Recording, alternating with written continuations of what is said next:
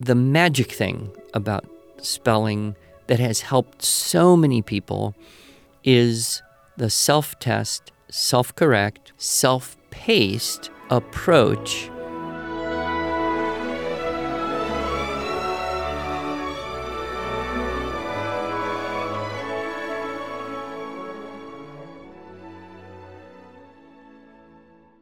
Hello, and welcome to the Arts of Language podcast with Andrew Pudewa, founder of the Institute for Excellence in Writing, or as many like to say, IEW.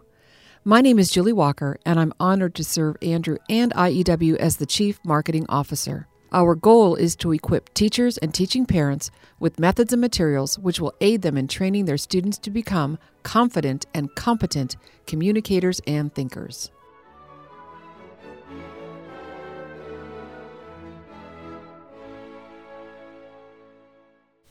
Andrew, I'm going to confess something. Not to you because you already know this. Uh, to our beloved listeners, To who our beloved don't listen- know this. Yes, I'm a terrible speller. Hmm. I don't know what day I missed in kindergarten or first grade, but it just not does not click for me. And my boys, when I was homeschooling them, or my kids when I was a school teacher, of course, I taught first and second grade, so that level of spelling is pretty easy. But I've never been a great speller. And can you help me? I doubt it. I mean, given your age, Wait a minute. well, yeah, there does seem to be this phenomenon of people who learn to spell relatively effortlessly, mm-hmm. and other people who do everything and still don't feel like they have mastered spelling. And there could be so many factors involved. Uh, one of the interesting things I've observed is that we would assume that reading and spelling are somehow connected.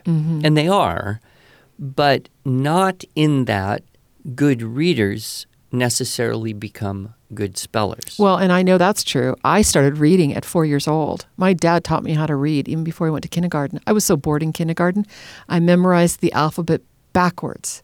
So I know that's true. I can read very well, yes. but I still get stuck with spelling. And and I was wondering about this for quite a while, and then I I noticed, kind of just observing my own children, one of those children who was definitely on the slower to read end, mm-hmm. like not really reading independently till about eight years old. Uh, she was not the slowest of all mm-hmm. my slow to read children, but but I observed her. I noticed that she could spell very well. Hmm. She became kind of like one of those natural spellers. Of hmm. course, I I got her at the time when I had just started the spelling program, the mm. phonetic zoo program. Mm-hmm. And so she started using that right around that same age of eight or 9 mm-hmm. But what I noticed about her is she spent years still looking at letters to figure out what words were. Mm-hmm. It- It's just part of the magnificence of diversity in Yeah. human neurology. But I think the the magic thing about spelling that has helped so many people is really what I learned from from Mrs. Ingham and, and her daughter Shirley George about the self test, self correct, self paced approach that mirrors, in a way, how children used to learn spelling hmm. before there were consumable workbooks and mm-hmm. worksheets, before there were even dittos oh. right? And so now we have a, an abundance of paper. It's cheap, it's readily available. We imagine it to be very efficient, but we haven't necessarily improved the way we've been teaching spelling because of it for for most kids Right. you know, some. So we go all the way back to that whole spelling bee approach. And you read books like uh, Laddie mm-hmm. by Gene Stratton Porter, Penrod mm. by Booth Tarkington, probably, I don't remember it as well, but some of Anne of Green Gables. You go back to the 1800s and you get these little vignettes of how kids were learning to spell. Mm-hmm. And back then, there were kids who learned easily and ones who didn't. But there was a drill method that was primarily auditory and verbal. And so kids would get a spelling list, they would practice saying the words out loud to learn to spell them because they didn't have a lot of paper to waste. Mm, right. And that was also more efficient than using slates or chalkboards uh, because you could do it anywhere at any time. It's faster to say letters than to write them, especially when you're a young child.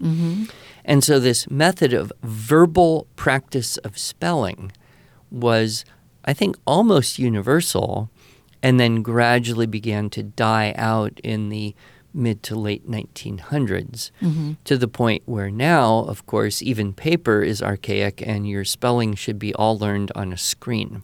Yes, and if students were to verbally practice their spelling words in a classroom, that would not be orderly, would it? And we need to. Well, it wouldn't be orderly if everyone were doing it at the same time, um, but there there would be ways to, to coach kids to Yeah. set it up. Yeah. And uh, again, you know, going back to Dr. Webster, he explained to me how he ran his one room schoolhouse mm-hmm. in rural Saskatchewan, right? It, it was like the last year of World War II, hmm. right? So back 45, I guess, 44. Hmm. And so he was a very young teacher, and all of the students knew what to do. So they all had their little spelling book for each grade level, and they would pair up. And so a, a third grade student would go to maybe a fifth grade student, or in Canada they would say grade three, grade five student.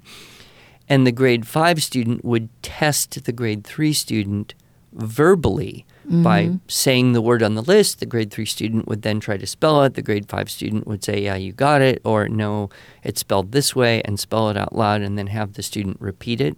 Mm-hmm. And so most all of the practice was done off the paper. Right. It was done in the air with the ear and the mouth.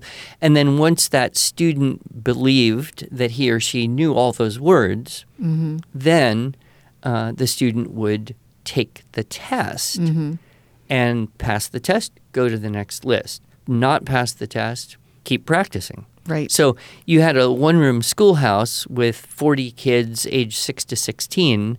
Everyone's basically learning a different list of words at the same time and and each one could make progress as they were able through mastery. But it was all as he described it to me, it was all this kind of partner drill practice that I don't think we see much of in schools today Right. anymore. Sure, sure. And this idea of taking the test and having to redo it if you don't get 100%. Why does that sound really familiar to me?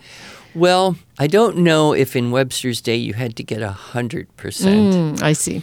but as we put the spelling to program together, we both kind of realized that it doesn't do anyone any good to say, "Yeah, I got eighty percent," and move on to the next list. Right, right. So there's this idea of mastery. Like, I will practice this until I know all of it. Mm-hmm, mm-hmm. And, and, you know, I love making analogies to music and other arts, but it, it'd be kind of like saying, I know this piece of music, but that hardest three measures, I'm not going to bother with that. Well, what kind of benefit would that be? Right. uh, you'd go through your pieces faster, but you'd have all these ridiculous holes in your knowledge that would come out and be very frustrating. hmm Right. So when we put this together, it was no, let's do it 100% twice in a row. And that means that people are going to go through these lists at different speeds. Right. Someone may need a repetition of five practices, and bam, they've got it. They can spell all the words, go to the next list Right. another person may need 50 repetitions. And so, you know, how do you deal with that in the classroom? Well, I know that uh, Shirley George, teaching grade two in Canada, actually made recordings for all of her students for each of the spelling lists that were on the grade two curriculum for the year. Right. And the children would go and have headphones and get this reel to reel tape players. Wow. That's how old Yes. these people are. Many of our millennial listeners barely remember cassette tapes, and Yes. Reel to reel doesn't mean anything to them. Just Google it, you'll find it. uh, but this idea uh, that the children would have workstations, which is a Mm-hmm. big thing in Mrs. Ingham's classroom management, was to get everybody working independently on something, Mm-hmm. and then she could work with one or two or three students in small groups while Right. everybody else was productive, busy, and that spelling, uh, there were they'd get like two or three spelling stations, and then all the children could rotate through. And of course, it didn't take very long, maybe 10 minutes. Probably getting the tape in the reel and keeping it there and rewinding it was the big logistical challenge until the great blessing of cassette tapes Right. came along. Right. So that's really what we tried to replicate when Mm-hmm. uh, when Burton and I put together the phonetic zoo. Burton being Program. Dr. James B. Burton Webster, Webster, right?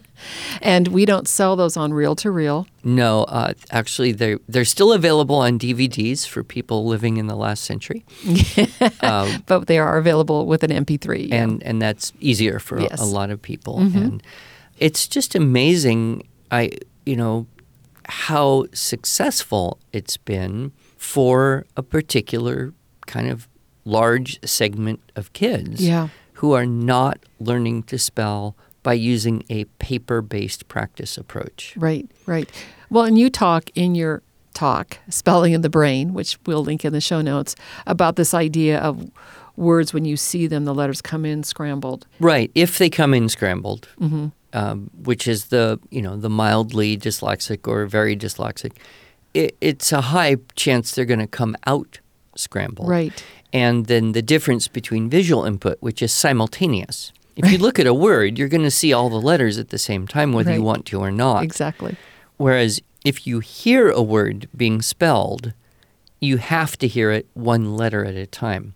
So visual input is simultaneous, global, spatial by mm-hmm. nature. Mm-hmm. Auditory input is sequential and more discrete by nature. So since spelling is a sequential activity, if you write a word, you have to get them all out in the right order or Right. it's wrong. For many children, this auditory input practice method is superior. Right, right. And just another little benefit of the Phonetic Zoo, which is, of course, the program we're talking about that we sell here, is a lot of it can be done independently. So, like you described in the classroom, whether you're a classroom teacher or a homeschooling parent, the students learn how to basically teach themselves the spelling program. They're correcting their own test. They're deciding whether or not they're ready to move on 100% twice in a row. And it's it's just great to have that. Well, and you know, for a for a, a classroom, it takes a little logistics to mm-hmm. set this up. Uh, in a hybrid school situation, it's almost perfect Yep. because you know they could practice at home uh, as much as needed, and then kind of record the progress, and even take a formal Yep. you know exam-like test in the classroom if needed. Right. And then for the mom with several children of different ages, that's really ideal because that buys you 10, 15 minutes of time with one or two kids doing spelling. A- And it, everyone's on a on a pathway. They may be on a different a different lesson or a different time through that lesson. Mm-hmm. And you really don't have much to do except be sure that they're operating the devices correctly and self-correcting and not like cheating or something.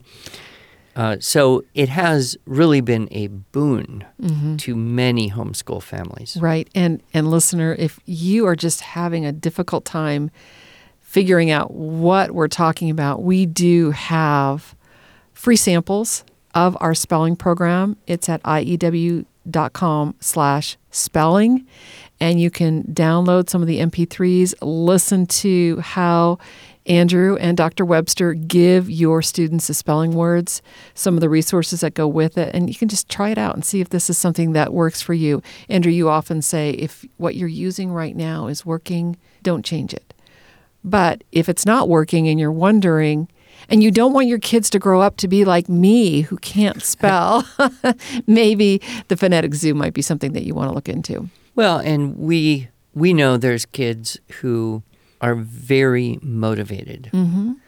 And we also know there's kids who really don't care that much. Mm-hmm. And we talked in a different episode about the fix it grammar Yeah. and how it's really more of a game Mm-hmm. than this thing you have to learn and be tested on. Right. This is the same way. It's really more like a game. And when the kids can do it on their own and see progress, hey, I got, you know, 14 right out of 20. Well, that's that's great. And then the next day they get 16 right out of 20. And then the next day they get 19 right out of 20. They're So getting close. closer Yep. and closer. And the repetition that's built into that is Mhm. good. You know, a lot of people say, well, why do they have to write the word if they already proved they knew it?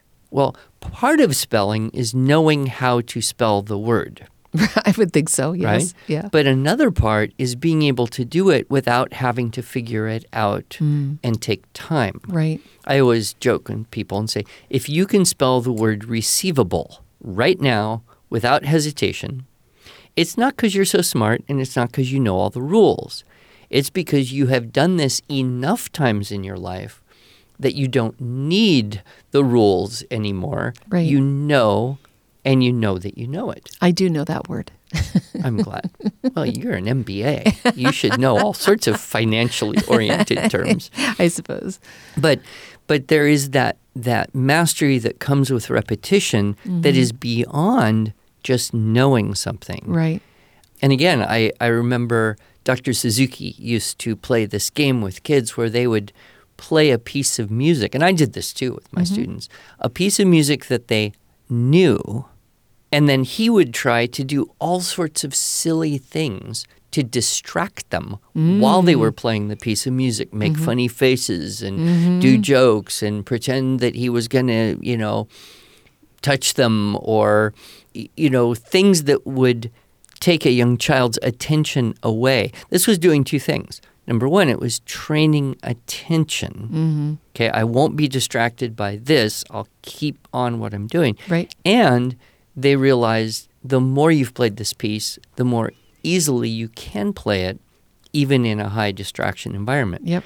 and so it's kind of like that. The more you've written a word, the more you'll be able to write it without having to figure that out or being distracted. Yep. Yep. Any final closing thoughts about spelling, the value of spelling? Maybe it's been devalued over the years. Well, I think anyone who is pretty competent at spelling as an adult is grateful, Mm-hmm. right? And people who aren't are somewhat dissatisfied with that aspect of yes. of their education. You know, I I do think we continue to learn to spell better our whole life. Mm-hmm. And again, you know, as you start doing more writing, as you perhaps study a language like Latin, which is so very closely connected, as you learn more about the structure of language with its phonics side, Right. Yes. um, all of that combines to help with better spelling. Mhm. So you can continue to improve your whole life, but i- there is a point where you just say, okay, enough is enough. You know, Mhm. I have the spell checker. I Mhm. don't need to know every obscure word that I might want to use. And so we have a little bit more leeway in the modern world than perhaps kids did 50 years ago right. when, hey, if you didn't know how to spell a word, you would either have to look it up in a dictionary, which is ironic because you couldn't find it in a dictionary if you didn't already know how to spell it, Mm-hmm. or just not use that word. Mm-hmm. Right. So in the past, I think, you know, we've been limited in our written expression by spelling, and we don't suffer that today right. as much.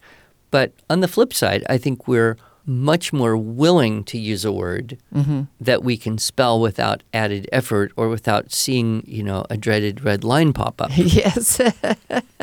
yeah, sometimes those red line pops up and you check the spell checker and it says no replacement found and I just go, "Oh my goodness. I'm going to find a different word then." well, thank you, Andrew. I hope this was helpful to you, listener. I know that I yet again will be bemoaning the fact that I was not taught to be a good speller, but look forward to. Well, we have those free lessons online. You can give it a shot. Will do. Thank you, Andrew.